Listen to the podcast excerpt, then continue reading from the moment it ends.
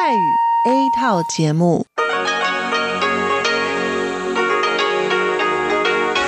ที่นี่สถานีวิทยุเรดิโอไต้หวันอินเตอร์เนชันแนล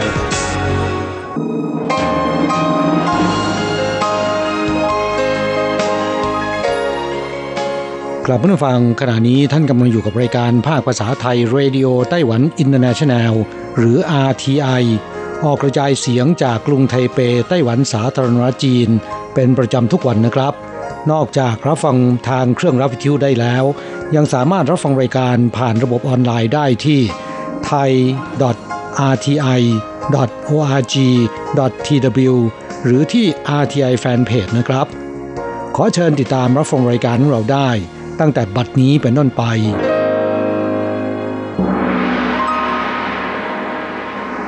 สวัสดีครับผู้ฟังที่รักและคิดถึงทุกท่าน กระผมอโศกศรีจันทร์พร้อมกับคุณอัญชันกลับมาพบกับผู้ฟังอีกเช่นเคยนะครับ ในช่วงของสโมสรผู้ฟัง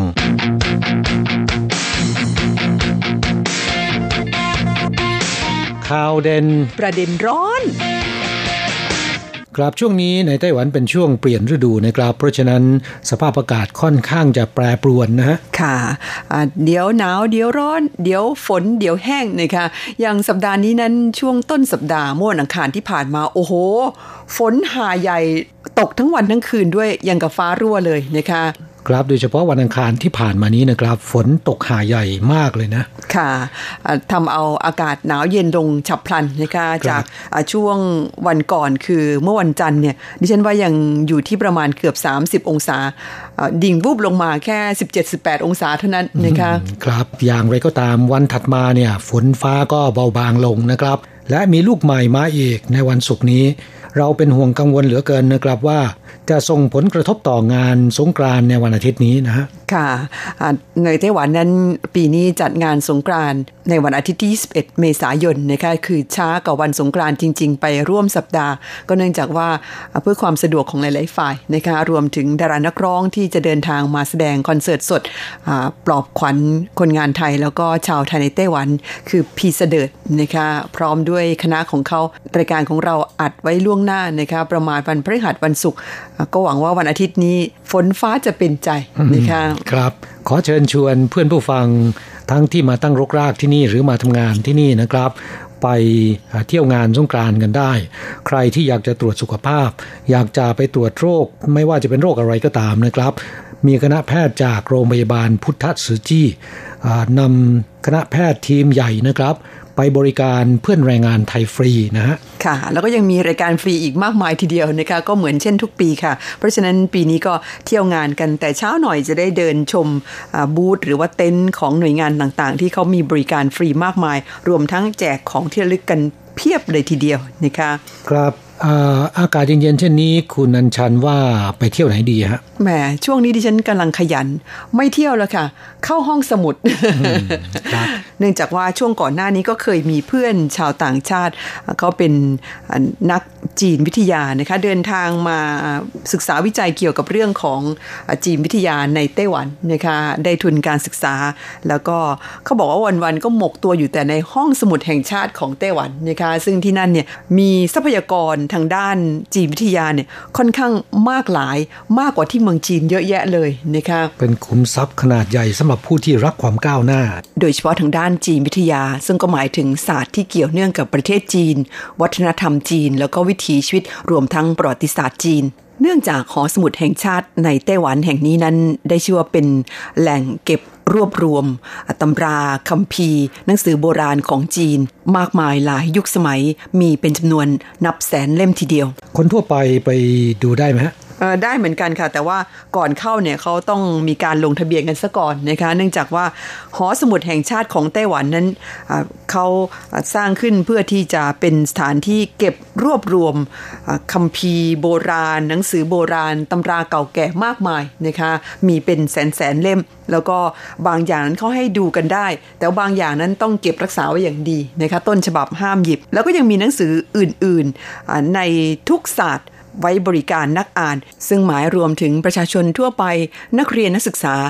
ไปจนกระทั่งถึงนักวิชาการ แต่เนื่องจากมีบางคนที่เข้าห้องสมุดนั้นไม่ได้ตั้งใจไปอ่านหนังสือกันจริง ๆ เช่นนอนหลับ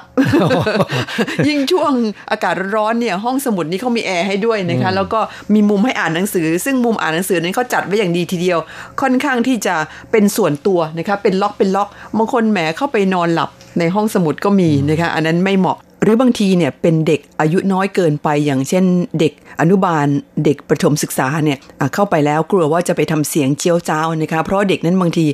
ด้วยความเป็นเด็กเนี่ยจึงไม่ค่อยรู้เรื่องเท่าไหร่ เกรงว่าจะไปรบกวนสมาธิของนักอ่าน เพื่อที่จะป้องกันคนที่เข้าไปทำอย่างอื่น โดยไม่ไปอ่านหนังสือเนี่ยทางหอสมุดแห่งชาติของไต้หวันนะคะเขามีการกำหนดได้ว่า 1. คนที่เข้าไปอ่านเนี่ยต้องอายุ 16 ปีเต็มขึ้นไปนะคะ แล้วก็ก่อนเข้าไปเนี่ยต้องไปลงทะเบียน แล้วก็ทำบัตรนักอ่านซะก่อน ซึ่งชาวต่างชาติก็เขาอนุญาตเหมือนกันนะคะ เพียงแค่คุณ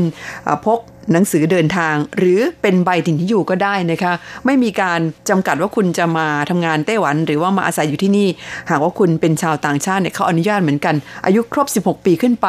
นำเอกสารประจำตัวไปแสดงนะคะ แล้วก็ลงทะเบียนเรียบร้อยเนี่ยถึงจะเข้าไปอ่านได้ ไม่มีการเก็บค่าใช้จ่ายใด ๆ ทั้งสิ้นค่ะนอกจากหนังสือจีนแล้วมีภาษาอื่นบ้างไหมเนี่ย มีเหมือนกันนะคะเพียงแต่ว่าต้องหานิดนึงอาจจะไม่มากเท่าไหร่นะคะ เนื่องจากว่าที่นี่เนี่ยเขามีตำรับตำราหนังสือ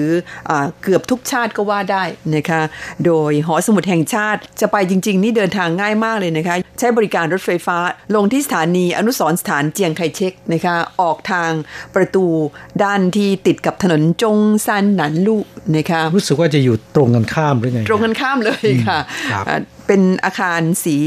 ดำๆนะคะ เปิดบริการนักอ่านตั้งแต่ 9 โมงเช้าไปจนถึง 3 ทุ่มนะคะสำหรับวันอังคารถึงวันเสาร์แล้วก็วันอาทิตย์นั้นเปิดตั้งแต่ 9 โมงเช้าถึง 5 โมงเย็นนะคะหากว่าสนใจเนี่ยดิฉันแนะนำว่าเข้าไปนั่งอ่านหนังสือกันได้นะคะเนื่องจากว่าที่นี่เนี่ยอย่างที่เรียนไปแหมมันน่าเข้าไปนั่งอ่านหนังสือจริง ๆ นะบรคะรยากาศดีใช่ไหมฮะดีมากเลยนะคะ แถมมีความรู้สึกว่าเข้าไปแล้วเรากลายเป็น ปัญญาชนในทันที ยกระดับทันทีเลยนะ ค่ะกราบผู้ฟังของเราท่านใดที่รักความก้าวหน้าเป็นคนที่ชอบอ่านหนังสือนะครับ ไม่ควรพลาดนะ มาถึงไต้หวันแล้วเนี่ยเข้าไปอ่านหนังสือในหอสมุดแห่งชาติของไต้หวัน ผมคิดว่าคงเป็นสถานที่ที่ผู้คนต่างชาติไม่ค่อยได้เข้าไปกันเท่าไหร่นักนะ ค่ะ ส่วนมากก็เป็นชาวตะวันตกนะคะโดยเฉพาะคนที่เรียนรู้เกี่ยวกับทางด้านจีนวิทยา หอสมุดแห่งชาติเนี่ยชื่อภาษาจีนว่า กัวเจียทูสู้กวนครับก็เป็นสถานที่ที่คุณนันชันนำมาแนะนำนะครับอีกเรื่องหนึ่งที่อยากจะนำมาเล่าให้ฟังก็เป็นเรื่องราวของพันต่างถิ่นนะครับซึ่งในไต้หวันก็มีสัตว์และพืชพันต่างถิ่นหลายชนิดด้วยกัน ที่น่าเป็นห่วงนะครับ ก็คือนกช้อนหอยศักดิ์สิทธิ์ซึ่งก็เป็นนกต่างถิ่น ตอนนี้บุกไต้หวันนะครับ จากเริ่มแรกทีเดียว 6 ตัวเท่านั้นนะครับ ปัจจุบันขยายพันธุ์เป็นหมื่นตัวเลยทีเดียว กรมป่าไม้ไต้หวันเนี่ยเตรียมใช้ปืนอัดลมล่านะนกช้อนหอยศักดิ์สิทธิ์ที่ว่านี้ทำไมถึงขยายพันธุ์กันมาก ทั้งทั้งที่ในอดีตนั้น ไม่มีนกชนิดนี้อยู่ในไต้หวันนะครับ เริ่มแรกทีเดียวเนี่ยมาจากสวนสัตว์ซาฟารีเลี่ยวฝูนะครับ ที่ตำบลกวนซี เมืองซินจู เมื่อประมาณ 10 กว่าปีที่แล้วนะครับ ได้ได้นำเข้านกช้อนหอยศักดิ์สิทธิ์ ซึ่งเป็นนกหาดูยากจำนวน 6 ตัว แต่ว่าได้หายตัวไปในคืนที่พายุไต้ฝุ่นพักกระนำเกาะไต้หวันเมื่อ10กว่าปีที่แล้วนะครับ ทางสวนสัตว์เนี่ยไม่รู้จะไปตามหาที่ไหน และคิดว่าน่าจะตายไปกับพายุไต้ฝุ่นแล้วนะครับ แต่ที่ไหนได้สิบกว่าปีให้หลังเนี่ยนกต่างถิ่นชนิดนี้ เนื่องจากปรับตัวได้ง่าย กินทุกอย่างที่ขวางหน้า และไม่มีศัตรูทางธรรมชาตินะครับ ประกอบกับมักจะปะปนหากินกับฝูงนกชนิดอื่นๆ ที่ได้รับการประกาศเป็นนกห่วงห้าม ก็ทำให้นกช้อนหอยศักดิ์สิทธิ์ขยายพันธุ์อย่างรวดเร็วนะครับ จากหกตัวกลายเป็นมากกว่า 1 0,000 ตัว กระจายกันอยู่ตามภาคเหนือและภาคกลางเกาะไต้หวันนะครับ โดยเฉพาะที่เมืองเจียอี้มีมากที่สุดนะฮะค่ะจากการที่นกช้อนหอยศักดิ์สิทธิ์มีจำนวนเพิ่มมากขึ้นจนมีแนวโน้มเข้าแทนที่นกประจำถิ่นของไต้หวันอ่า ซึ่งก็เป็นการทำลายระบบนิเวศนะครับ กรมป่าไม้ของไต้หวันจึงมีแผนการใช้ปืนอัดลมล่านะครับ โดยในขณะนี้กำลังฝึกฝนการใช้ปืนอัดลมให้กับเจ้าหน้าที่อยู่สำหรับนกช้อนหอยศักดิ์สิทธิ์หรือว่านกช้อนหอยศักดิ์สิทธิ์อียิปต์นะครับ เป็นนกที่ชาวอียิปต์โบราณนับถือเป็นนกศักดิ์สิทธิ์อันเป็นที่มาของชื่อนะครับ โดยปรากฏเป็นประติมากรรม และซากที่ฝังในโถข้างเสาโอเบลิส ก็เป็นนกน้ำขนาดใหญ่นะครับ อยู่ในวงของนกช้อนหอย แล้วก็นกปากช้อนลำตัวนี่มีความยาวถึง 82เซนติเมตรทีเดียวนะครับ มีขายาวและมีปากโค้ง อาศัยอยู่ตามหนองบึงแล้วก็ทุ่งหญ้าใกล้แหล่งน้ำซึ่งเป็นแหล่งอาศัยหากินของมัน โดยอาหารหลักได้แก่แมลง กบ หอย ไส้เดือนดิน แล้วก็สัตว์เลื้อยคลานขนาดเล็กทำรังวางไข่ครั้งละ2-3 ฟองเป็นกลุ่ม บนต้นไม้ใหญ่ ร่วมกับนกจำพวกอื่นๆ เช่นนกกระยางเป็นต้นนะครับอนอกจากที่ไต้หวันแล้วเนี่ยประเทศต่างๆ ก็เจอปัญหานี้เช่นกัน อย่างที่ไทยนะครับ เดิมทีนกช้อนหอยศักดิ์สิทธิ์ไม่มีในประเทศไทย แต่ต่อมาสวนสัตว์ซาฟารีเวิลด์ในประเทศไทยนะครับ ได้มีการนำเข้ามาเลี้ยงไว้แบบเปิดในบริเวณสวนสัตว์ ก็ทำให้นกช้อนหอยศักดิ์สิทธิ์บินออกมาหากินตามทุ่งนาใกล้เคียง และมีการขยายพันธุ์เป็นจำนวนมาก จนกลายเป็นนกประจำถิ่นชานเมืองกรุงเทพมหานครไปแล้วนะครับครับผู้ฟังวิธีการลดจำนวนประชากรนกช้อนหอยศักดิ์สิทธิ์ของกรมป่าไม้ไต้หวัน ที่ฝึกให้เจ้าหน้าที่ใช้ปืนอัดลมยิง ผลเป็นอย่างไรไม่ทราบนะครับแต่คงจะไม่ค่อยได้ผลเท่าไหร่นักนะผมว่าเนื่องจากว่าคนไต้หวันน่าจะยิงปืนกันไม่ค่อยเก่งเท่าไหร่นะคะครับ หากว่าเปิดให้ประชาชนล่าได้ โดยเฉพาะแรงงานต่างชาติแล้วแล้วก็รับรองได้ว่าได้ผลแน่นอนนะไม่ทราบเพื่อนฝั่งที่เป็นแรงงานไทยอยู่แถวทางภาคกลางภาคใต้เนี่ย เคยเห็นมั่งหรือเปล่านะคะ หรืออาจจะไม่รู้จักก็ได้ดิฉันว่าเอ่อใครที่อยากจะดูหน้าตาของนกชนิดนี้นะครับ ซึ่งอ่าไม่ใช่เป็นนกสงวนนะฮะสามารถที่จะล่าได้เนี่ย ก็ดูจากในเว็บไซต์ของเราได้นะครับ รู้จักหน้าค่าตากันแล้ว ช่วยเขาล่าเยอะๆหน่อยนะคะเพราะว่าปัจจุบันนี้กลายเป็นศัตรูของระบบนิเวศในไต้หวันไปซะแล้วค่ะ แต่อย่าเผลอไปล่าผิดนกชนิดอื่นล่ะ หรือว่าไปล่าเป็ดจริง ๆ เข้านะคะเพราะว่าอันนั้นมีเจ้าของแน่นอนนะคะ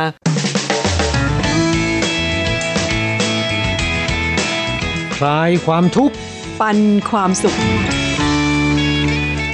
ครับช่วงนี้มาตอบจดหมายของผู้ฟังที่เขียนจากประเทศไทยนะครับ ฉบับแรกวันนี้มาจากอาจารย์โกเมนนะคะจากที่จังหวัดน่านค่ะ ส่งเป็นจดหมายอีเมลเข้ามา เมื่อวันที่ 15 มีนาคม บอกว่าสวัสดีครับ พี่อโศกพี่อัญชัน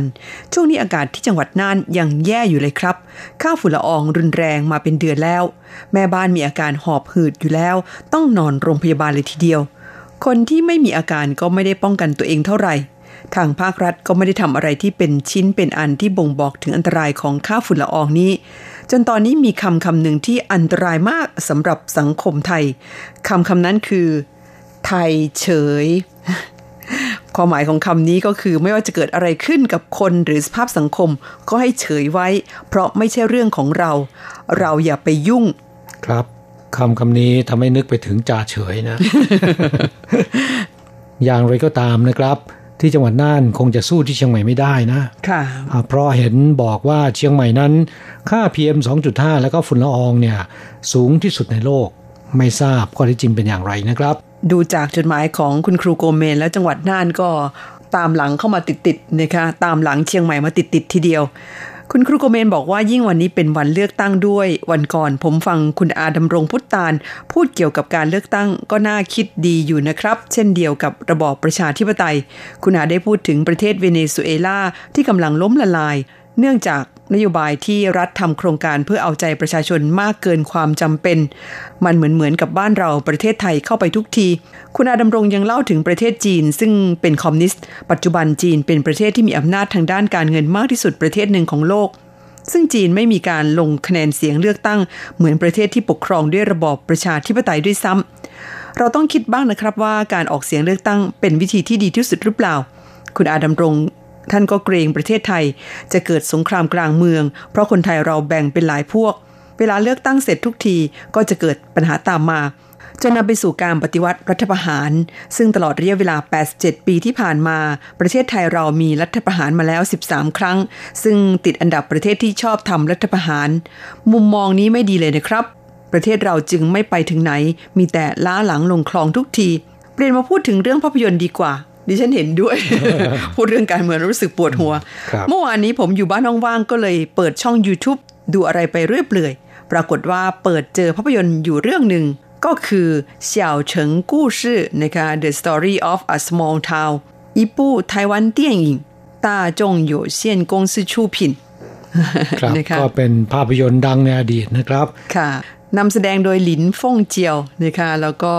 จงเจิ้นเทาแหมอันนี้ก็เป็นอดีตดาราชื่อดังนะคะหลินฟ่งเจียวเนี่ยเพื่อนฟังที่เมืองไทยบางคนอาจจะไม่ค่อยรู้จักนะคะเป็นดาราในไต้หวันนี่เอง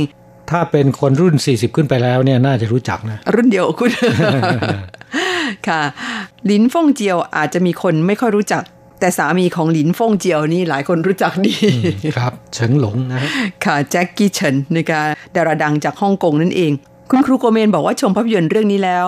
เอ่อมันดูแล้วเพลินดีครับ เพลินทั้งสภาพบ้านเมืองยุคปี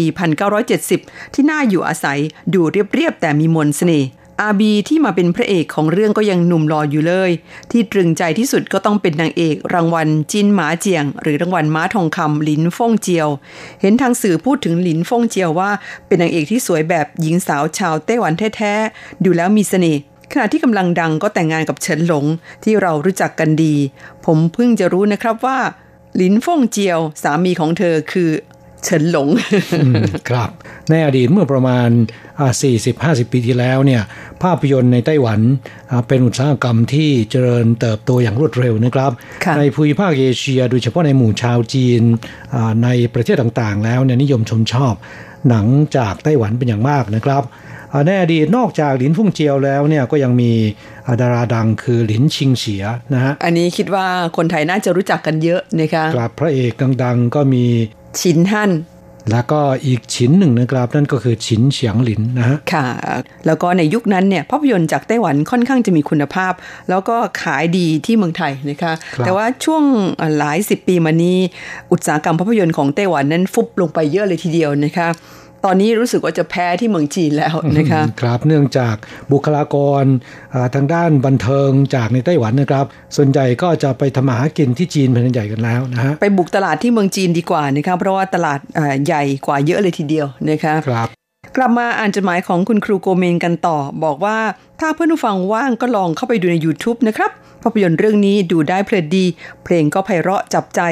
เพราะได้เติ้งลี่จิน หรือเทเรซาเติ้งมาร้องเพลงประกอบ แล้วก็ยังมีงิ้วของชาวฮักกาได้ขับร้องให้ฟังด้วย ผมก็เพิ่งเคยได้ยินครั้งแรกในชีวิต ภาพยนตร์เป็นภาษาจีนทั้งหมดครับ คนที่ได้ชมคงจะหลงเสน่ห์ในความสวย และความน่ารักของหลินฟงเจียวเป็นแน่แท้ คุณครูโกเมนนี่ นักเรียนเก่าไต้หวันจริง ๆ เลยนะคะครับเพราะว่ามีความหลังกับไต้หวันเยอะ ส่วนข่าวเด่นประเด็นร้อนในวันนี้ได้พูดถึงเรื่องร้านสะดวกซื้อในไต้หวัน บางสาขาเริ่มมีการหยุดให้บริการช่วงดึกแล้ว เนื่องด้วยไม่มีพนักงานในช่วงดึก ที่เมืองไทยไม่ประสบปัญหาเรื่องนี้เท่าไหร่ครับ มีแต่สาขาเพิ่มขึ้นเรื่อย ๆ ตอนนี้ก็เปิดสาขาแถวหมู่บ้านแล้วนะครับ แต่ก็ต้องเป็นหมู่บ้านที่มีรถจากหมู่บ้านอื่นผ่านเยอะ ๆ ด้วย ถึงจะเปิดได้ ตอนนี้ร้านค้าในหมู่บ้านต่างๆ ก็เริ่มประสบปัญหาในการขายของแล้วล่ะครับ เพราะถูกร้านสะดวกซื้อแย่งลูกค้าไปหมดค่ะ เรื่องร้านสะดวกซื้อหรือเรื่องร้านไฮเปอร์มาร์เก็ตพวกนี้เนี่ยเคยดูบทวิจารณ์ของที่เมืองไทยนะคะเขาบอกว่า พอร้านพวกนี้เข้ามาเนี่ยทำให้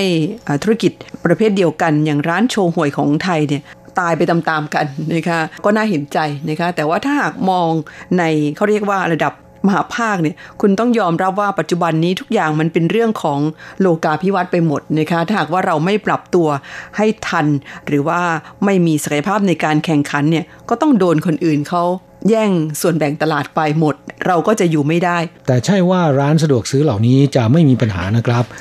ก็จะต้องพัฒนาตัวเองไปเรื่อยๆนะฮะอย่างร้านสะดวกซื้อในไต้หวันจากสมัยก่อนเนี่ย ก็เป็นร้านที่มีขนาดไม่ใหญ่โตเท่าไหร่นักนะครับ การจัดของก็แบบทั่วไป แต่ว่าในปัจจุบันเน้นในเรื่องของการจัดวางสินค้า ให้ลูกค้าเนี่ยสามารถเลือกซื้อของได้ง่าย เข้ามาปุ๊บอยากจะซื้อของอะไร สามารถหาได้รวดเร็ว แล้วก็ที่สำคัญนะครับยังจะต้องเข้ามาแล้วเนี่ยสบายใจด้วยนะครับ มีสถานที่โออากว้างขวาง เพราะฉะนั้นในปัจจุบันร้านสะดวกซื้อในไต้หวันก็แปรเปลี่ยนจากในอดีตที่มีขนาดพื้นที่ไม่ใหญ่โตเท่าไหร่นัก กลายเป็นอ่าใหญ่กว่าเดิม3ถึง4เท่า มีโต๊ะอาหารมีที่นั่งสำหรับอ่าลูกค้านะครับที่ซื้อของแล้วก็ทานในนั้นเลยนะค่ะหลายร้านตอนนี้มีห้องน้ำให้บริการด้วยนะคะกราบนอกจากนั้นมี Wi-Fi แล้วก็มีอ่าสิ่งอำนวยความสะดวกหลายอย่างนะฮะ ต่อไปเป็นจดหมายของคุณสาธิตทิศยากรนะคะผู้ฟังจากที่เขตจตุจักรกรุงเทพมหานครค่ะ เป็นจดหมายอีเมล คุณสาธิตส่งจดหมายฉบับนี้มาเมื่อวันที่ 13 มีนาคม บอกว่ามอไซค์ไฟฟ้า วางขายในห้างบิ๊กซีนานกว่า 10 ปี วันนี้ก็ยังไม่มีใครซื้อใช้ ในมอเกษตรมีรถแก๊สธรรมชาติ รถไฟฟ้าบริการรับส่ง ตามตึกเรียนมาตั้งแต่ปี 2530 กว่า 30 ปีที่ผ่านมา ฝันยังไม่เป็นจริง แล้วก็ยังเล่าต่อว่ารถไฟฟ้าจากจีนยี่ห้อ BYD ทดลองวิ่งกทมไปเชียงราย 5 วันถึง นึกไม่ออกจริง ๆ ว่าจะใช้จริงได้ยังไงรถไฟฟ้ารับส่งในสนามบินวิ่งได้ไม่นาน ขณะนี้หายไปเกือบหมดแล้ว คงไม่ทันได้เห็นในเร็ววันนี้ ค่ะ ก็ต้องขอบคุณข่าวสารความรู้เกี่ยวกับเรื่องของรถไฟฟ้าที่คุณสาธิตนำมาแบ่งปันให้ได้ทราบซึ่งเรื่องของรถไฟฟ้านำมาใช้แทนรถยนต์ที่ใช้น้ำมันเป็นเชื้อเพลิงนั้น ก็ยังมีปัญหาในเรื่องของ 1. วิ่งได้ไม่เร็วพอ นอกจากนี้ยังมีเรื่องของแบตเตอรี่ที่ใช้หมดเร็ว แล้วก็เรื่องของราคาที่สูงจนเกินไป ล้วนเป็นปัญหาที่ส่งผลให้รถไฟฟ้า ยังคงไม่ได้ถูกนำมาใช้อย่างแพร่หลาย โดยเฉพาะในประเทศไทยนะคะ สุดท้ายยังมีเรื่องของจิตสำนึกในการที่จะอนุรักษ์สิ่งแวดล้อม ถ้าหากว่าปัจจัยเหล่านี้ได้รับการแก้ไขหมดแล้วเนี่ยคิดว่าก็น่าจะไปได้ดี แต่ก็ไม่ทราบเหมือนกันว่าต้องรออีกนานแค่ไหนนะคะครับจดหมายของเพื่อนผู้ฟังท่านต่อไปนะครับ เขียนจากในไต้หวัน เป็นชาวไต้หวันที่ชื่อว่า เจิ้งจงเฉิงนะครับ แต่ใช้ภาษาไทยเขียนเป็นอีเมลเข้าสู่รายการนะครับ ไม่ทราบว่าคุณใช้ Google แปลเอาหรือว่าเเขียนภาษาไทยได้นะฮะค่ะบอกว่าสวัสดีครับ ผมชื่อเจิ้งจงเฉิงเป็นคนไต้หวัน ขอถามหน่อยนะครับว่า คนไต้หวันมีสิทธิ์ได้รับนิตยสารไต้หวันพาโนรามาฟรีไหม เนื่องจากอยากจะนำมาอ่านเล่น แล้วก็เรียนภาษาไทยไปในตัวด้วย ถ้าได้ก็รบกวนส่งมาตามที่อยู่ดังต่อไปนี้นะครับ ดูจากอีเมลที่คุณเขียนมาก็ไม่เหมือนกับใช้ Google แปลเอานะสนใจภาษาไทย บอกว่าอยากจะได้นิตยสารไต้หวันพาโนรามา เอาไปอ่านเล่นนะครับ ถามว่าคนไต้หวันมีสิทธิ์ได้รับฟรีไหม ไม่ว่าจะเป็นคนไต้หวันคนไทยนะครับ ถ้าเป็นผู้ฟังของเราที่ประสงค์อยากจะได้นิตยสารเล่มนี้ แล้วก็ส่งอีเมลส่งจดหมาย แจ้งความประสงค์เข้าสู่รายการแต่เนิ่นๆ ขณะที่นิตยสารเล่มนี้ยังไม่หมดนะครับ เราก็จะจัดส่งให้นะฮะอย่างของคุณเจิ้งจงเฉิง เราจัดส่งไปให้เป็นที่เรียบร้อยแล้วนะครับ คุณเจิ้งนั้นอยู่ที่เกาฉงหากว่าเป็นไปได้ก็ขอความกรุณา เขียนมาเล่าให้ฟังกันหน่อยว่า สาเหตุที่คุณชอบภาษาไทย เพราะว่ามีเพื่อนเป็นคนไทย หรือมีแฟนเป็นคนไทย หรือเคยมีโอกาสไปเรียนรู้ภาษาไทยที่ไหน เป็นไปได้ก็เขียนมาเล่าให้ฟังกันบ้างนะครับ อีเมลที่คุณเขียนเข้าสู่รายการนั้น คุณเขียนเองหรือเปล่านะครับ ถ้าเขียนเองก็แสดงว่าพื้นฐานภาษาไทยของคุณนั้น ใช้ได้เลยทีเดียวนะครับ ฉบับต่อไปเป็นจดหมายจากในไต้หวันบ้างคุณเมสันเอี่ยมศรีผู้ฟังจากที่ลินโค นครนิวไทเปนะคะ เขียนมาเมื่อช่วงต้นเดือนมีนาคม บอกว่าสวัสดีครับอาจารย์และคุณอันชัน และสวัสดีเพื่อนผู้ฟังที่รักทุกท่าน อากาศในช่วงวันหยุดยาว 4 วัน เออเออปาจีเนียนรื่นะคะหรือวันรำลึกสันติภาพ 28 กุมภาพันธ์ อากาศค่อนข้างอบอุ่นถึงร้อน เช้าวันที่ 28 ผมเดินทางไปสถานธรรมซันเฉาผูตู้ที่หนันผิงซัน เมืองหนันโถครับ โดยมีบุคคลท่านหนึ่ง ซึ่งเป็นแรงงานในแทร็กนี่แหละครับทำงานในโรงงานแห่งหนึ่งแถวแถวกวนอิน เขาสละเพื่องานทำครับ ขับรถพาผมไปเพื่อแนะนำและเที่ยวชมสถานธรรม แล้วก็ได้พูดคุยกับเตียนฉวนชื่อนะคะก็คงเป็นพระอาจารย์ที่นั่น บอกว่าวันนั้นทางด่วนสายหนึ่งและสายสามรถเยอะมากๆ คนขับรถบอกว่าปกติใช้เวลาแค่สองชั่วโมง แต่เช้านั้นใช้เวลาอยู่บนถนนถึง 4 ชั่วโมง และตามจุดพักคนเดินทาง รถและผู้คนเยอะมาก และผมก็พบเห็นอุบัติเหตุต่อหน้าต่อตา ช่วงที่ใกล้จะเข้าจุดพักคนเดินทาง บางช่วงถนนจะมีป้ายบอกว่า ลู่เจียนคายฟังสิงซือเพื่อเป็นการเพิ่มช่องทาง รถคันที่เกิดอุบัติเหตุขับออกทางไหลทาง ในขณะที่รถจำนวนมากกำลังเข้าโค้ง และจะเข้าจุดพัก รถคันนั้นขับลงร่องถนน ซึ่งลักษณะเป็นรูปตัววีรถเลยพลิกตะแคงไปในร่องถนน ผู้ขับขี่รถร่วมทางน้ำใจดีมากครับ จอดรถ ช่วยกันดึง ร่างคนในรถออกมา แต่เป็นอุบัติเหตุที่ไม่รุนแรงครับ คนขับคงหลับใน เพราะรถเคลื่อนตัวช้ามาก ที่อาจารย์กับคุณอัญชันพูดคุยถึงเรื่องอันกอล็อก ความคิดเห็นของผมนะครับ น่าจะติดทุกคันจากโรงงานเลย เพื่อจะได้ไม่มีปัญหาใครเป็นผู้จ่ายในการติดตั้งอุปกรณ์นี้ และทำไมฉันจะต้องติด และประสิทธิภาพของเครื่องน่าจะเหมือนกับ จนเยนชีนะคะก็คือเครื่องตรวจวัดควันนั่นเอง พอมีควันมันก็จะร้องเตือน ในรถก็เช่นเดียวกัน พอคนที่นั่งในตำแหน่งคนขับมีกลิ่นแอลกอฮอล์จะมีเซ็นเซอร์ทำให้สตาร์ทไม่ติด ผมว่าอุบัติเหตุเรื่องเมาแล้วขับจะไม่มีเลย ไม่ต้องรอให้เกิดอุบัติเหตุแล้วค่อยมาติดตั้งเหมือนในข่าว อีกอุบัติเหตุหนึ่งที่สูญเสียไม่แพ้เมาแล้วขับ เหมือนที่ผมเล่ามาข้างต้นก็คือง่วงแล้วขับครับ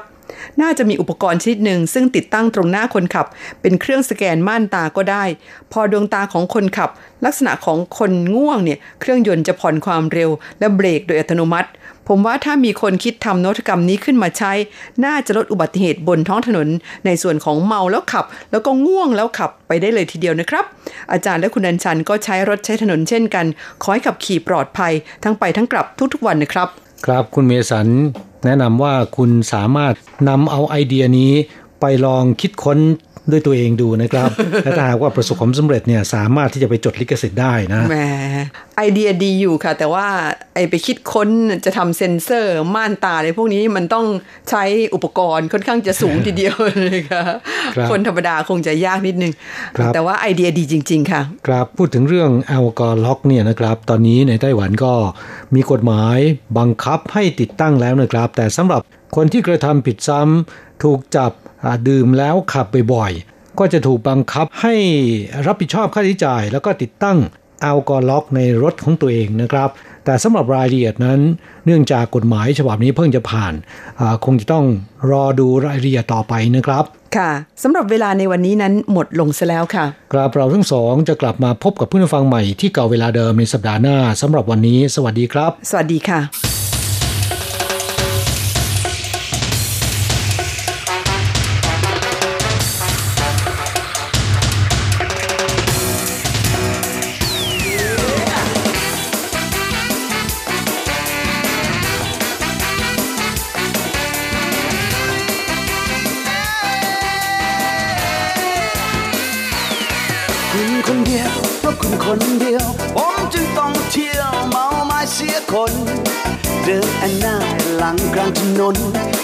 เสียคนก็เพราะว่าคุณ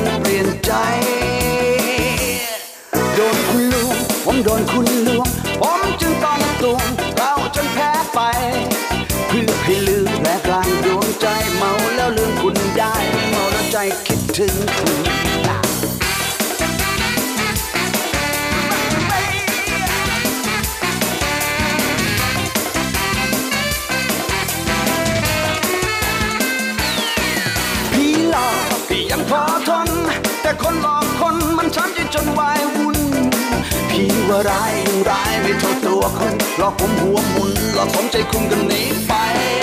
คุณเรรวนผมเลยรวนเรซดเหล้ายำเปเดินเซร้องไห้เที่ยวเซฟเลพเนจอนไป เพราะความเสียใจที่รักคนรวนเร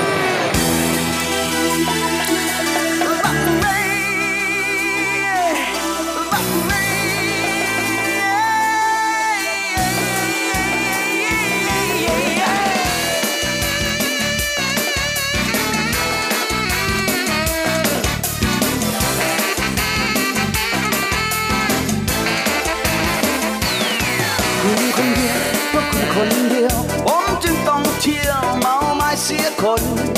เดินอันหน้าหลังกลางถนน เสียผู้เสียคนก็เพราะว่าคุณเปลี่ยนใจ โดนคุณลวงผมโดนคุณลวง ผมจึงต้องตวงเราจนแพ้ไป เพื่อให้ลืมและกลางดวงใจเมาแล้วลืมคุณได้ ไม่เมาแล้วใจคิดถึงคุณ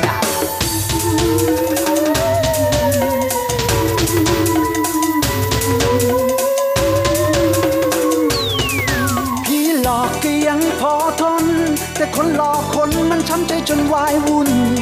พี่ว่าร้ายยังร้ายไม่เท่าตัวคุณหลอกผมหัวหมุนหลอกสมใจคุณกันหนีไป คุณเรรุนผมเลยรุนเรซดเหล้ายำเปเดินเซรอไห้เที่ยวเซฟเลพเนจรไป เพราะความเสียใจที่รักคน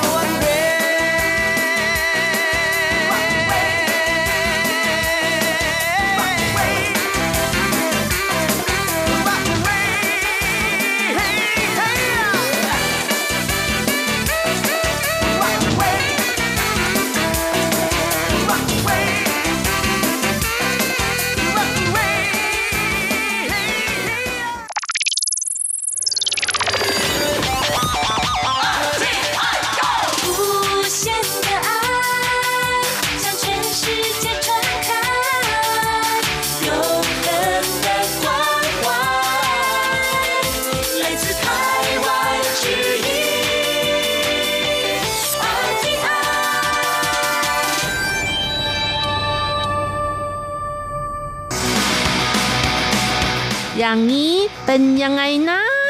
อ๋อ อย่างนี้เหรอ เงินเข้าบัญชีหนึ่งล้าน ดีใจทั้งบ้าน สุดท้ายเป็นเรื่องเข้าใจผิด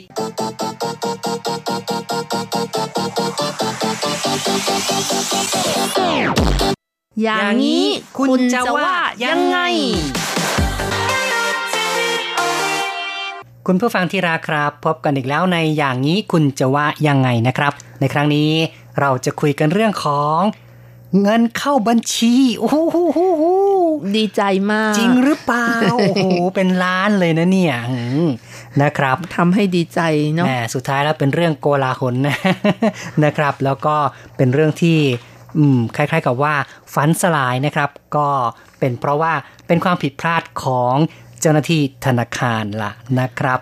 ซึ่งในเรื่องของลาบลอยนี่บางครั้งลอยมาแล้วก็ลอยไปนะครับ ของที่ไม่ใช่ของเราก็ไม่ใช่ของเรานะครับ คิดอย่างนี้แล้วก็คงจะสบายใจได้ แต่ว่าเรื่องนี้ก็เกิดขึ้นในช่วงของ April Fool นะครับโอ้คุณผู้ฟังรู้จัก April Fool หรือเปล่าเอพิฟูก็ตรงกับวันที่หนึ่งเมษายนของทุกปีใช่ไหมคะ หรือเรียกกันว่าวันโกหกค่ะอืมแหม โกหกจริง ๆ แล้วก็ตรงกับวันนี้ โอ้ซะด้วยนะคะ ใช่นะครับ ก็เลยกลายเป็นว่าเป็นเรื่องของออความกลาหลนะครับ แล้วก็สอดคล้องกับวัน April Fool หรือว่าวันเมษาหน้าโง่นะครับ เป็นเหตุการณ์ที่เกิดขึ้นในไต้หวันนะครับ ในต้นเดือนเมษายนที่ผ่านมานั้นครับ ก็ในเรื่องของ April Fool หรือว่าเมษาหน้าโง่นี่ก็เป็นเรื่องของฝรั่งนะครับ แต่ว่า เดี๋ยวนี้ทั่วโลกก็มีการนำมาเรียนแบบกลั่นแกล้งนะครับค่ะอืมด้วยความสนุกสนานนะคะ โดยไม่ถือโทษโกรธกัน เพราะฉะนั้นอาจจะเป็นการปล่อยข่าวลือต่างๆ นานา ก่อนจะมาเฉลยทีหลังว่าเป็นเรื่องไม่จริงแต่อย่างใด อย่างเช่นว่า ปล่อยข่าวว่าดาราดังเสียชีวิต โอ้โหอันนี้ไม่น่าเล่นเลยนะอืมเนาะนะครับค่ะก็บางครั้งก็เกินเลยเกินเถิดเหมือนกันนะ และในเรื่องของ April Fool นี่บางที แม้แต่ เว็บไซต์ดังๆเนี่ยเหมือนอย่างทาง Google นะครับหรือว่า YouTube เนี่ยบางทีก็มีข้อความที่ทำให้รู้สึกว่าอื้อหือตื่นตะลึงค่ะนะครับ อย่าง YouTube เคยบอกว่าเราจะปิดเอ่อการอัปโหลดวิดีโอ YouTube เพื่อคัดเลือกวิดีโอดีที่สุดนะครับ คือปิดไม่ให้ประชาชนอัปโหลดอีกต่อไป แล้วก็จะคัดเลือกหาวิดีโอที่ดีที่สุดที่มีการอัปโหลดขึ้นมา สุดท้ายแล้วก็เป็นการโกหกนะครับ นี่ก็เป็นการปล่อยข่าวของ YouTube เมื่อแสงชัยจำได้น่าจะประมาณหลายปีก่อนนู้นแล้วนะครับ นี่ก็ถือว่าเป็น April Fool อย่างหนึ่งเหมือนกันนะครับสำหรับถ้าเมืองไทยแล้ววันที่ 1 เมษายนก็เป็นวันที่เงินเดือนออกด้วยนะ แล้วก็เป็นวันที่นักเสี่ยงโชคทั้งหลายเนี่ย เออเสี่ยงโชคกันก็คือวันที่หวยออก ใช่นะครับถ้าบอกว่าคุณถูกรางวัลที่หนึ่งโอ้โหดีใจใหญ่ใช่ไหมคะ สุดท้ายแล้วก็เป็นเรื่องล้อเล่นอีกเนาะนะครับมีตำนานเล่ากันว่าสมัยก่อนนั้นพวกฝรั่งเขาก็มีวันขึ้นปีใหม่ ใกล้ๆกับบ้านเราเนี่ยแหละ ก็คือเดือนเมษายน แต่แล้วก็มีการเปลี่ยนวันปีใหม่เป็นวันที่ 1 มกราคม บังเอิญยังมีอีกหลายคนที่ยังไม่รู้นะคะ ก็ยังคงส่งสกสให้กันในวันที่ 1 เมษายน พวกเขาก็เลยเรียกพวกนี้ว่าเมษาหน้าโง่ค่ะ อืม เป็นที่มาใช่ไหมเอ่ย ใช่ค่ะนะครับแล้วก็มีการแกล้งกันโดยไม่บอกความจริงเพื่อความสนุกสนาน จนกลายเป็นเทศกาลที่รู้จักกัน แล้วก็เล่นกันในหลายประเทศทั่วโลกอ๋อในทุกวันนี้รับนะคะอืม ก็เป็นที่มานะครับว่าเอ๊ะทำไมถึงมีวันเมษาหน้าโง่นะครับ ก็เกี่ยวโยงกับว่าเป็นการเปลี่ยนวันขึ้นปีใหม่แล้ว แต่ก็มีคนไม่รู้อ๋อนะครับค่ะ แต่บางตำนานก็บอกว่าจุดเริ่มต้นของเมษาวันโกหกเนี่ยเริ่มมาจากพวกโรมันโบราณค่ะ มีเทศกาลที่เรียกกันว่าซีเรียเรียนะคะ จัดในช่วงต้นเมษายนนะคะ อ๋อนะครับเป็นเรื่องของทางโรมันโบราณนู้นเลย เรื่องเล่านะคะก็มีอยู่ว่าเทพเจ้าชื่อซีเลียสเนี่ยได้ยินเสียงสะท้อนของพระธิดาโพรเซอร์พินาตะโกนออกมาว่า เธอถูกจับไปอยู่ในใต้พื้นแผ่นดิน โดยเทพพลูโต จากนั้นซีเลียสจึงตามเสียงลูกสาวไป และได้พบความจริงที่ว่าการตามเสียงสะท้อนเป็นเรื่องที่ไม่ฉลาดเลย เหมือนว่าพระองค์ทรงถูกหลอกนั่นเอง อ๋อ นะครับ นอกจากนั้นแล้วนะคะก็ยังมีอีกทฤษฎีหนึ่งที่เชื่อว่าวันโกหกเอพิฟูเดเนี่ย เกิดในช่วงของฤดูใบไม้ผลิที่เล่าสืบต่อกันมาว่า ในช่วงของฤดูใบไม้ผลินั้น หนุ่มสาวก็จะออกไปตามหาความรักกันค่ะ แล้วก็เป็นช่วงที่พืช พันธุ์ธัญญาหารต่างๆ เจริญเติบโตกัน ในขณะที่สัตว์ต่างๆ ก็หาคู่ด้วยนะคะ กลุ่มนักบวชจึงพยายามหลอกล่อวิญญาณของความชั่วร้ายอย่างสุดความสามารถ เพื่อไม่ให้มาขัดขวางความรักของหนุ่มสาว พืชและสัตว์นะคะ ดังนั้นจึงเป็นเดือนที่เหล่านักบวชจะต้องสวดมนต์เพื่อหลอกเหล่าวิญญาณร้ายนั่นเองค่ะ ครับก็เป็นตำนานเรื่องเล่าหลายอย่างนะครับว่าเหตุผลของวันเอพิลฟูนั้นมากันอย่างไรบ้าง ซึ่งมาถึงปัจจุบันนั้นก็ยังมีผู้คนนิยมนะครับที่จะปล่อยข่าวลวงข่าวหลอกนะครับ หวังว่าจะล้อเล่นคนอื่น แต่ก็ค่ะหวังว่าคงจะไม่เกินเลยเกินเถิดเกินไปก็แล้วกันเนาะนะครับใช่ค่ะ เพราะว่าการกุเรื่องหรือว่าอำใคร หรือว่าแกล้งใครก็ขอให้อยู่ในความพอดีสักหน่อยก็จะดีนะคะ ใช่ครับ เอาละครับเราก็มาฟังเรื่องราว ข่าวสังคมกันก่อนนะครับ ว่าเป็นอย่างไรแล้วเดี๋ยวมาคุยกันต่อครับ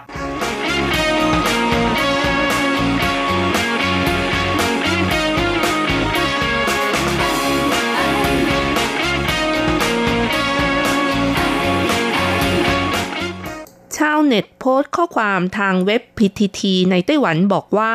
ถูกปลุกให้ตื่นตั้งแต่เช้า เพราะคุณแม่พบว่า มีเงินเข้ามาในบัญชีมากถึง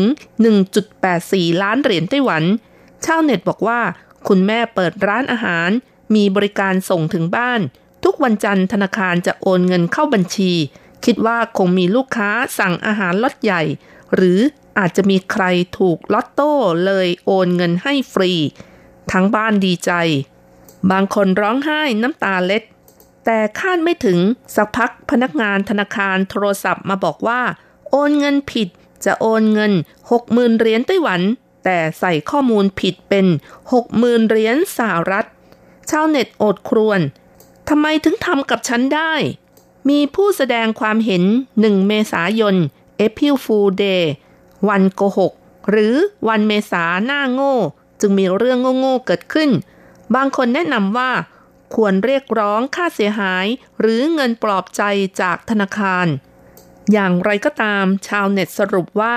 หลังคุณแม่ทราบเรื่องแล้วไปที่ธนาคารเพื่อคืนเงินทันที และไม่รู้สึกผิดหวังแต่อย่างใด คุณแม่บอกว่า ไม่มีอะไรต้องผิดหวัง เพราะเงินนี้ก็ไม่ใช่ของพวกเรา ส่วนเรื่องการเรียกร้องเงินชดเชย ชาวเน็ตบอกว่า ไม่อยากทำให้ธนาคารลำบากใจ ในเมื่อวันนี้เป็นวันเมษาหน้าโง่ ก็ถือว่าเป็นของขวัญ เป็นเรื่องขำขันวันหน้าโง่ก็แล้วกัน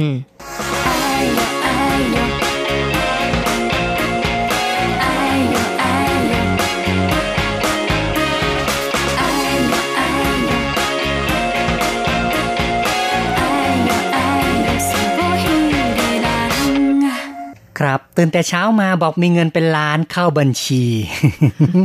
นะครับ แต่สุดท้ายแล้ว ก็อย่างที่ในเนื้อหาข่าวนะครับ เป็นการทำที่ผิดพลาดของพนักงานนะครับเขาต้องการโอนเงินแค่ 60,000เหรียญไต้หวันนะครับ แต่ว่าใส่ผิดเป็น 60,000เหรียญสหรัฐ เพราะฉะนั้นพอเวลาคำนวณกลับมาเป็นเหรียญไต้หวันอีกที ก็เลยกลายเป็นล้านแปดโอ้โหโอ้โหเหมือนกับตื่นนะครับจากความฝันเลยใช่ไหมคะ ฝันอยู่ฝันอยู่ที่แรกฝันอยู่ พอรู้ว่าไม่ใช่ความเป็นจริงก็คือตื่นเลยค่ะนะครับ อืม ก็มาฟังความเห็นเพื่อนๆดีกว่าว่า มองเรื่องนี้กันอย่างไรบ้างนะครับ ค่ะ เริ่มกันที่ Facebook กันนะคะ ก็มีคำถามไปค่ะว่า คุณเคยเจอเหตุการณ์ฝันสลายบ้างไหมรู้สึกอย่างไร คุณสือชูถิงก็บอกว่า เป็นเราคงนึก ชิบหายแล้วไม่รู้ใครโอนเงินมา มีเรื่องตามมาแน่อืม ก็จริงนะ การตั้งเอ่อข้อระแวงข้อสงสัยแบบนี้ ก็ถือว่าเป็นเรื่องที่ถูกต้องเหมือนกันเพราะเดี๋ยวนี้นี่มิจฉาชีพมีเยอะนะค่ะนะครับอย่างบางคนเนี่ยก็อาจจะเคยได้ยินข่าวนะว่า เคยมีคนเนี่ยแกล้งโอนเงินผิดเข้าบัญชีเรา แล้วก็โทรมาบอกให้เราโอนกลับนะครับ ปรากฏว่า เราก็บางครั้งเราก็ไม่ได้เราก็ไม่ได้เอ่อสังเกตให้ดีหรือไม่ได้ตรวจให้ดีเนี่ยโอนไปก็ปรากฏว่าเป็นการโอนในส่วนที่ไม่ใช่ของเขาไปอะนะครับค่ะก็เป็นเรื่องที่บางครั้งนี่เราก็ต้องระมัดระวังเหมือนกันนะครับ ในการที่มีเงินเข้ามานั้น อย่าได้ดีใจก่อนนะ ต้องตรวจค้นให้ดีว่าเป็นสาเหตุจากอะไร แล้วก็การจะคืนเงินเนี่ย ก็ต้องคืนผ่านธนาคาร ไม่ใช่อยู่ๆไปคืนต่อให้กับคนอื่นเลยนะครับ ค่ะ ก็ต้องมีสตินะคะ แล้วก็อย่าไปคืนทาง ATM ด้วยค่ะ โอนทาง ATM นี่แต่ว่าในไต้หวันนี่ปัจจุบันโอนเงินก็ไม่เกิน30,000ใช่ไหมคะถ้อย่างน้อยก็โป้องกันไว้หน่อยหนึ่งนะครับคือบางทีก็ยังชอบหลอกให้โอนเงิน ATM กันบ่อยๆ นะ ก็เลยทำให้ทางธนาคารทางการนะครับ ทางหน่วยงานของรัฐบาลนั้นได้วางมาตรการป้องกันก็คือว่า การโอนเงินเกินกว่า 30,000 บาทนี้นะครับ ห้ามใช้บัตรโอนนะ จะต้องไปโอนที่ธนาคาร ต่อไปค่ะ คุณกิตติพงศ์นะคะ เขียนมาบอกว่าก็ฝันค้างละสิครับ อืมเนาะนะครับแหมหวานหวานๆฝันหวานหวานๆอยู่ค่ะกลายเป็นฝันค้างฝันสลายนะครับ คุณจิ นาคารนะคะ เขียนมาบอกว่าตกใจกับดีใจ สุดท้ายใจสลายเงินหาย แต่ทำใจไม่ใช่เงินเราอืมก็ถูกต้องเลยนะครับ ของที่ไม่ใช่ของเราก็อย่าได้ไปคิดไปหวังเลยนะครับคุณคราชนกนะคะ เขียนมาบอกว่าไม่เคยหลอกอาจารย์ ถ้าเคยคงเป็นลมแน่ ๆ เลยอืมดีใจ ควบคุมสติไม่ไหว เป็นลมเลยเหรอเนี่ย โอ้โห เนาะอืมครับคุณจิงเหยินเฉินนะคะ เขียนมาบอกว่า ผมเพิ่งเจอตอน5โมงเย็นนี้เองครับ เพราะตอนเช้าซื้อหวยไว้ กะว่าตอนเย็นฝันสลายเลยครับ นี่แหละครับ เรื่องที่น่าผิดหวังสำหรับวันนี้ อืมหวยนี่มันก็ลมลมๆแรงๆ อย่าได้หวังอะไรกับหวยเลยเนาะค่ะหวยนะครับก็คือสุดยอดของความห่วยใช่ไหมคะห่วยห่วยห่วยห่วยห่วยค่ะ สุดยอดก็คือเสียงสุดท้ายนะคะอ๋อนะหวยเลยนะครับ คุณเรียมจันนะคะ เขียนมาบอกว่า ตอนแรกก็คงตื่นเต้น แต่มันไม่ใช่เงินเราก็ต้องทำใจค่ะ ใช่เลยนะครับ เมื่อเมื่อไม่ใช่ของเราก็อย่าได้ไปคาดหวังอะไรนะครับ ก็อย่างที่ได้บอกไปแล้วล่ะนะครับ เอาละครับต่อไปเรามาฟังจากการพูดคุยทางโทรศัพท์นะครับ มาฟังคุณประมวลนะครับ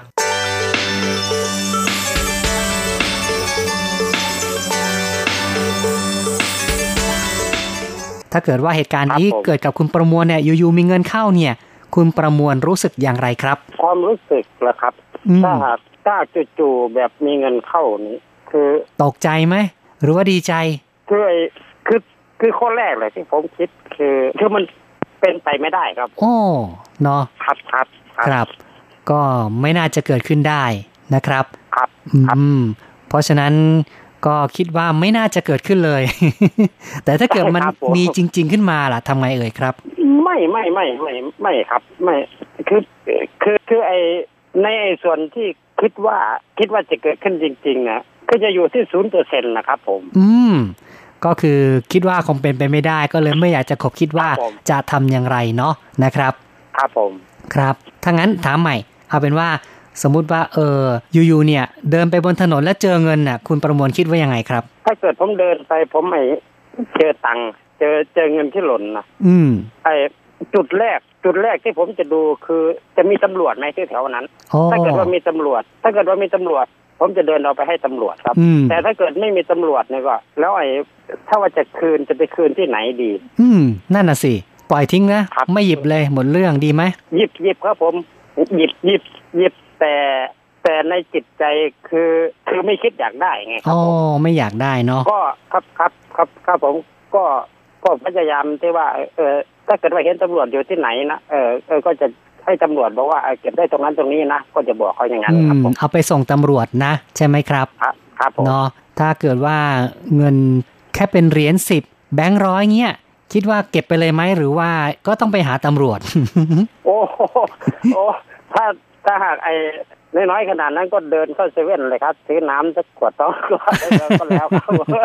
ครับผมอืมเนาะเออเออเออถ้าหากเยอะๆเป็นแบบเป็นแบบติดกระเป๋าเป็นหมื่นเป็นอะไรนะครับ เป็นพันเป็นหมื่นใช่ไหมครับผมนะครับผมมีกระเป๋าอย่างนี้ก็ต้องหาทางคืนเจ้าของเขาไปละใช่ไหมเอ่ยครับผมนะครับ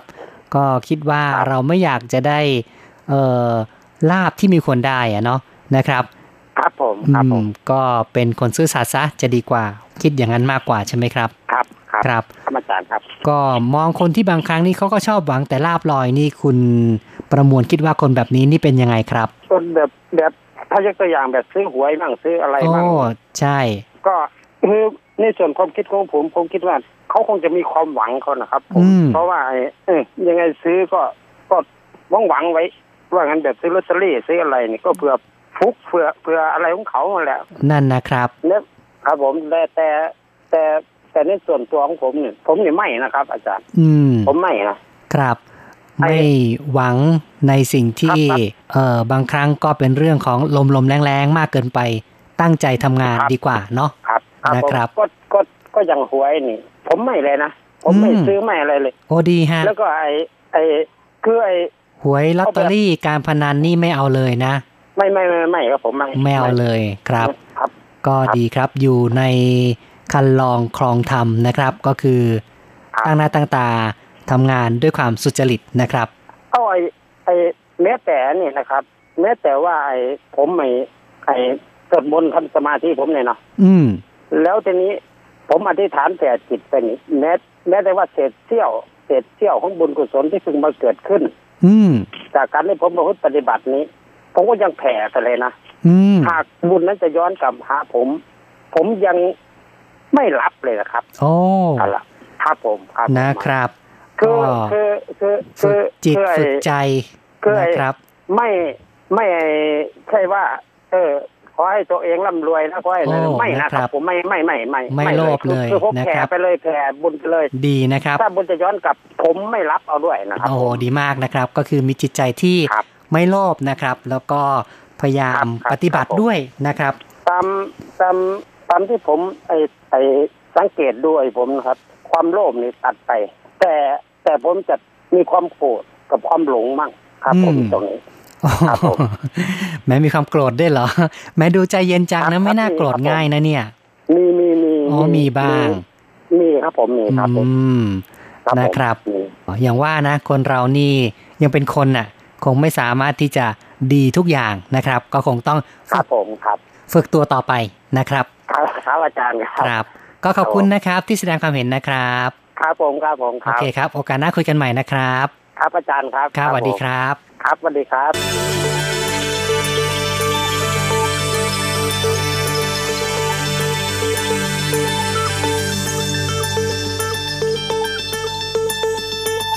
จบไปนะครับการพูดคุยกับคุณประมวลนะครับ ยังไม่หมดนะครับยังมี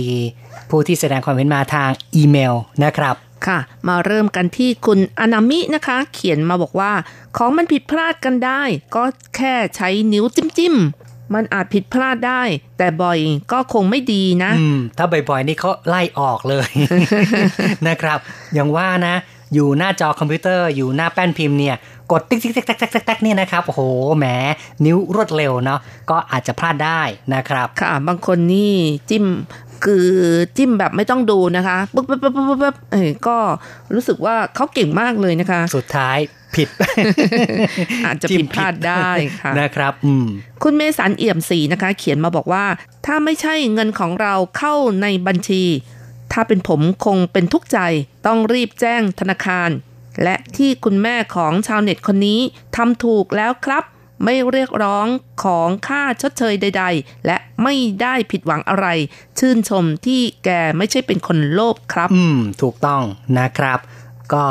อย่างที่คุณเมสันบอกมาก็ถูกนะ อยู่ๆนี่เงินเข้าอย่าเพิ่งดีใจเลยนะครับ ไปค้นหาสาเหตุดีกว่าว่าเป็นเพราะอะไรนะครับ แม้จะเป็นภาระต้องไปธนาคารก็ต้องไปสอบไปถามแหละ ให้รู้ที่มาที่ไปอย่างแน่ชัดจะดีกว่านะครับ คุณชัยนรงค์นะคะ เขียนมาบอกว่า รับโอนเงินมาเกิน ก็ต้องคืนกลับให้ทางธนาคาร ที่เมืองไทยก็เป็นเช่นเดียวกัน เสียเวลาและจะรู้สึกถึงความไม่เป็นมืออาชีพของธนาคารนั้นๆ แต่ยังไม่ปรากฏว่ามีใครสามารถเรียกร้องค่าชดเชยใด ๆ จากธนาคารได้แหมเนาะก็เป็นความจริงนะนะครับ ธนาคารเนี่ยคงไม่ให้อะไรมาหรอกเนาะนะครับแม้ถ้าเรียกร้องไปคนที่ทำนั่นแหละจะถูกชดใช้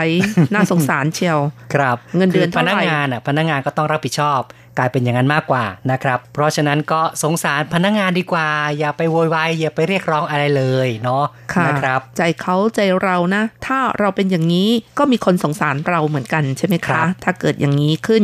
ต่อไปค่ะ อาจารย์เกษมทั้งทองนะคะ เขียนมาบอกว่า ถือเป็น April Fool Day ก็แล้วกัน ใช่ วันเมษาวันโกหกอะนะค่ะนะครับเหตุการณ์นี้ก็ถือถือว่าคำๆก็แล้วกันนะนะครับ ผ่านแล้วก็ผ่านไปนะครับ เพียงคิดหน่วยผิดจากเหรียญไต้หวันเป็นเหรียญสหรัฐเท่านั้นเอง จึงต่างกัน 30 เท่า ดังนั้นเงิน 60,000เหรียญสหรัฐจึงกลายเป็น 1.8 ล้านเหรียญไต้หวัน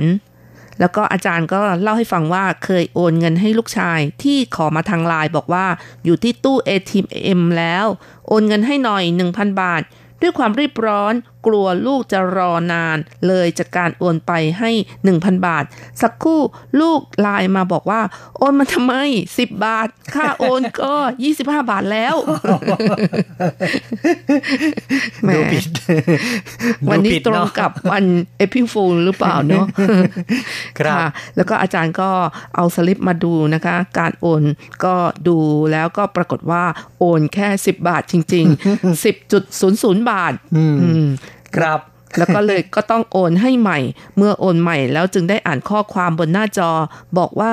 กรุณาระบุตัวเลขถึงหน่วยสตังค์ดังนั้นโอน 1,000 บาทจึงมีค่าเท่ากับ 10.00 บาทเท่านั้นเอง ครับก็ต้องดูศูนย์ให้ดี แล้วก็ต้องดูว่าหน่วยเป็นบาทเป็นสตางค์มีจุดทศนิยมอยู่ตรงไหนนะ จะได้สังเกตให้ชัดเจนแล้วทำไม่ผิดพลาดนะครับ ค่ะ อาจารย์โกเมนพัทรสิทธิกุลชัยนะคะ เขียนมาบอกว่า คุณแม่ท่านนี้ดีจังครับ รู้ว่าสิ่งที่ไม่ใช่ของเรา เราก็ไม่ควรเอา ยังเสียสละเวลาเดินทางไปธนาคารเพื่อทำเรื่องคืนเงินด้วย ขอยกนิ้วให้ครับ อืมครับ ก็ทำหน้าที่ของตนเองให้ดีนะ นะครับ เป็นสิ่งที่ถูกต้องแล้วล่ะครับ คุณนภาอัตมากุลศรีนะคะ เขียนมาบอกว่า คุณแม่ทำถูกแล้ว คืนเงินเขาไปไม่ใช่เงินของเรา แต่ก็ดีนะคะทำให้ดีใจได้ก็มีความสุขชั่วคราวอ๋อก็ยังดีอ๋อนะครับ เป็นความสุขเล็กๆน้อยๆในตอนต้นนะครับแม้ค่ะว่าในตอนหลังเมื่อรู้ความจริงแล้วก็ไม่ได้ผิดหวังแต่อย่างไรนะครับ โอ้ไม่ครับไม่เล็กน้อยนะคะ ถ้าเจอเงินแบบนี้นะคะ บางคนนี่คงจะดีใจมากเลย เพราะว่าตั้งล้านแปดนะคะอ๋อเนาะถ้าเป็นคุณรจรัตน์นี่เป็นไงเอ่ยครับ งงค่ะ งงนะคะ เอ๊ะเงินมาจากไหนกันแน่นะอืมแค่ก็คงงงต้องไปตรวจกัน ไม่ได้ค่ะช็อกนะไม่ได้ดีใจแหมจนช็อกอย่าเพิ่งทำอย่างนั้นเลยค่ะครับชีวิตก็ยังต้องดำเนินต่อไปค่ะ ใช่นะครับ คนเราเนี่ยก็ต้องรู้จักการวางใจให้ดี อย่าได้ดีใจ อย่าได้เสียใจเกินไปนะครับ เหตุการณ์ต่างๆ นั้นย่อมจะเกิดขึ้นแล้วก็เปลี่ยนแปลงไปอยู่เรื่อยๆนะครับ เราก็ต้องตั้งสติรับมือกับสถานการณ์ต่างๆ ไว้อย่างอย่างดีนะครับค่ะ เราก็ต้องมองว่าถ้าเราเอาเงินของคนอื่นที่ไม่ถูกต้องหรือว่าช่อโกงทรัพย์เนี่ยมันก็ผิดศีลนะ แล้วก็ทำให้ครั้งต่อไปนี้เราอาจ อาจจะโดนแบบนี้บ้างใช่อะไรประมาณนะครับนั้นนะคะ ก็กฎแห่งกรรมเมื่อเราทำอะไรไว้ สิ่งนั้นก็จะตอบสนองต่อเรามาได้เหมือนกันนะครับ แล้วก็เราต้องมองว่า เอ๊ะ ของของใครใครก็หวงของของใครใครก็รักใช่ไหมคะ เพราะฉะนั้นอย่าได้เอาของคนอื่นดีกว่า ครับ อืม ก็มีคนบอกว่าเป็นผู้ให้ดีกว่าเป็นผู้รับนะครับ เพราะฉะนั้นในบางครั้งนั้นเราก็ ควรที่จะหาทางเสียสละสิ่งของของเราออกไปซะด้วยซ้ำนะครับ แทนที่จะไปคิดว่าอยากจะได้อะไรจากใครบ้างนะครับ ค่ะ แล้วก็การที่เราจะรวยหรือว่าทำอะไรให้มีเงินเยอะอะไรอย่างนี้นะคะ เราก็ต้องมีธรรมะอยู่ด้วยใช่ไหมคะธรรมะที่สร้างเนื้อสร้างตัวเขาก็บอกว่ามีอยู่สี่อย่างด้วยกัน คุณอืมแสงชัยรู้จักไหมคะ ขยันคาถาหาใช่ไหมใช่ค่ะขยันเก็บ เนาะเออแล้วอะไรต่อไป ก็มีมิตรที่ดีอ๋อมีมิตรที่ดีไม่ได้พาเราไปในทางที่เสื่อมเสียนะครับ มีกัลยาณมิตรนั่นเองนะครับ ก็จะช่วยแนะนำในสิ่งที่เป็นประโยชน์นะครับ ค่ะ แล้วก็อีกประการหนึ่งก็คือ พอเพียงเรียบง่าย ถ้าเป็นภาษาบาลีก็จะอ่านว่าสมาชิวตาอืมอะไรอย่างนี้นะคะแหมซึ่งคุณก็แปลว่าความเป็นผู้ดำรงชีพดีนั่นเองใช่ค่ะนะครับ คุณรจรัตน์เอาเรื่องของหัวใจเศรษฐีมาเล่าสู่กันฟังเลยนะ ก็คืออุอากะสะนั่นเองนะครับ อุตฐานสัมปทา ขยันหา อารักขาสัมปทา รู้จักเก็บขยันเก็บนะครับ แล้วก็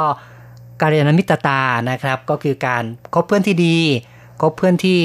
เป็นการยานมิตร และสุดท้ายก็คือสมาชีวิตา สมาชีวตานะครับ ใช่ค่ะ ทั้งสี่ข้อนี้ก็ถือว่าเป็นหัวใจของเศรษฐี การที่จะรวยได้ก็ต้องมีธรรมะอย่างนี้ด้วยนะคะ ใช่ เวลาป็นการรวยที่ถูกต้องนะนะครับเวลาที่เรานิมนต์พระไปเจิมบ้านหรือว่าขึ้นบ้านใหม่ หรือว่าเจิมรถที่ซื้อมาใหม่ ก็จะมีอุอากะสะอันนี้แหละค่ะที่กระยึกกระยือก็คือ ภาษาบาลีนี่เองเป็นข้อเตือนใจนะครับ อย่าได้หวังลมๆแรงๆ ก็ตั้งหน้าตั้งตาทำตามที่พระท่านบอกก็แล้วกัน อุอากะสะนะครับ เอาละครับการพูดคุยในรายการ ในวันนี้มาถึงช่วงสุดท้ายเรามาฟังเพลงกันดีกว่า ค่ะ เราก็มาเพลินเพลง เพราะๆที่ชื่อว่ารู้กัวหัวมันปุ๊เฉิงเซียงอี้ถ้าหากเราไม่เคยเจอกันนะคะ จากการขับร้องของอู่เย่เทียนค่ะ หลังจากฟังเพลงกันแล้ว เราสองคนพร้อมทั้งผู้จัดทำรายการ ก็ต้องขออำลาไปชั่วคราวก่อน ใช่ครับ ก็อย่าลืมกลับมาพบกับอย่างนี้คุณจะว่ายังไง เป็นประจำทุกสัปดาห์นะครับ พร้อมทั้งแสดงความเห็นเข้ามาด้วยนะครับ เพื่อที่ว่าเราจะได้มีข้อมูลมองกันหลาย ๆ แง่ หลาย ๆ มุมนะครับ จากหลาย ๆ คน เอาละครับ วันนี้บายบายอำลาไปก่อน สวัสดีครับ สวัสดีค่ะ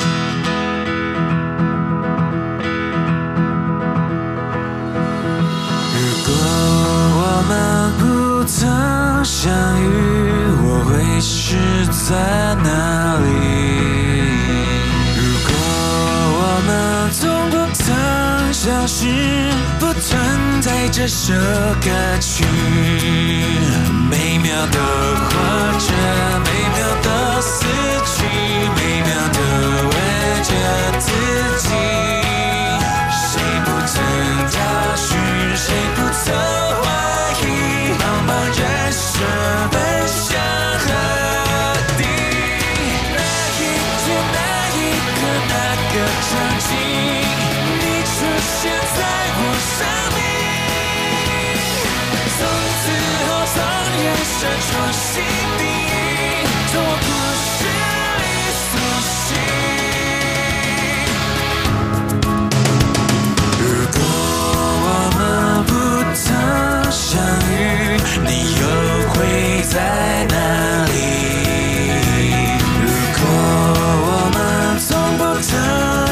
世人间又如何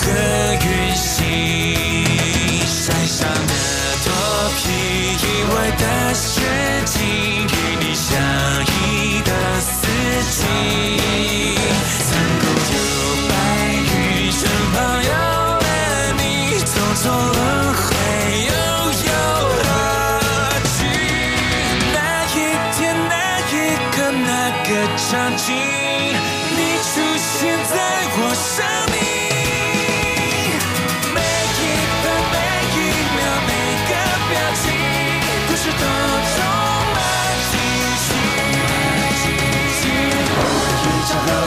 了电影，谁的心头风起？前了后继，完整的结束，划过回忆不停。是擦身相遇，或擦肩而去，命运有点险境。说时间线无尽可能性，终于交织上你。那一天，那一刻，那个场景，你出现在我生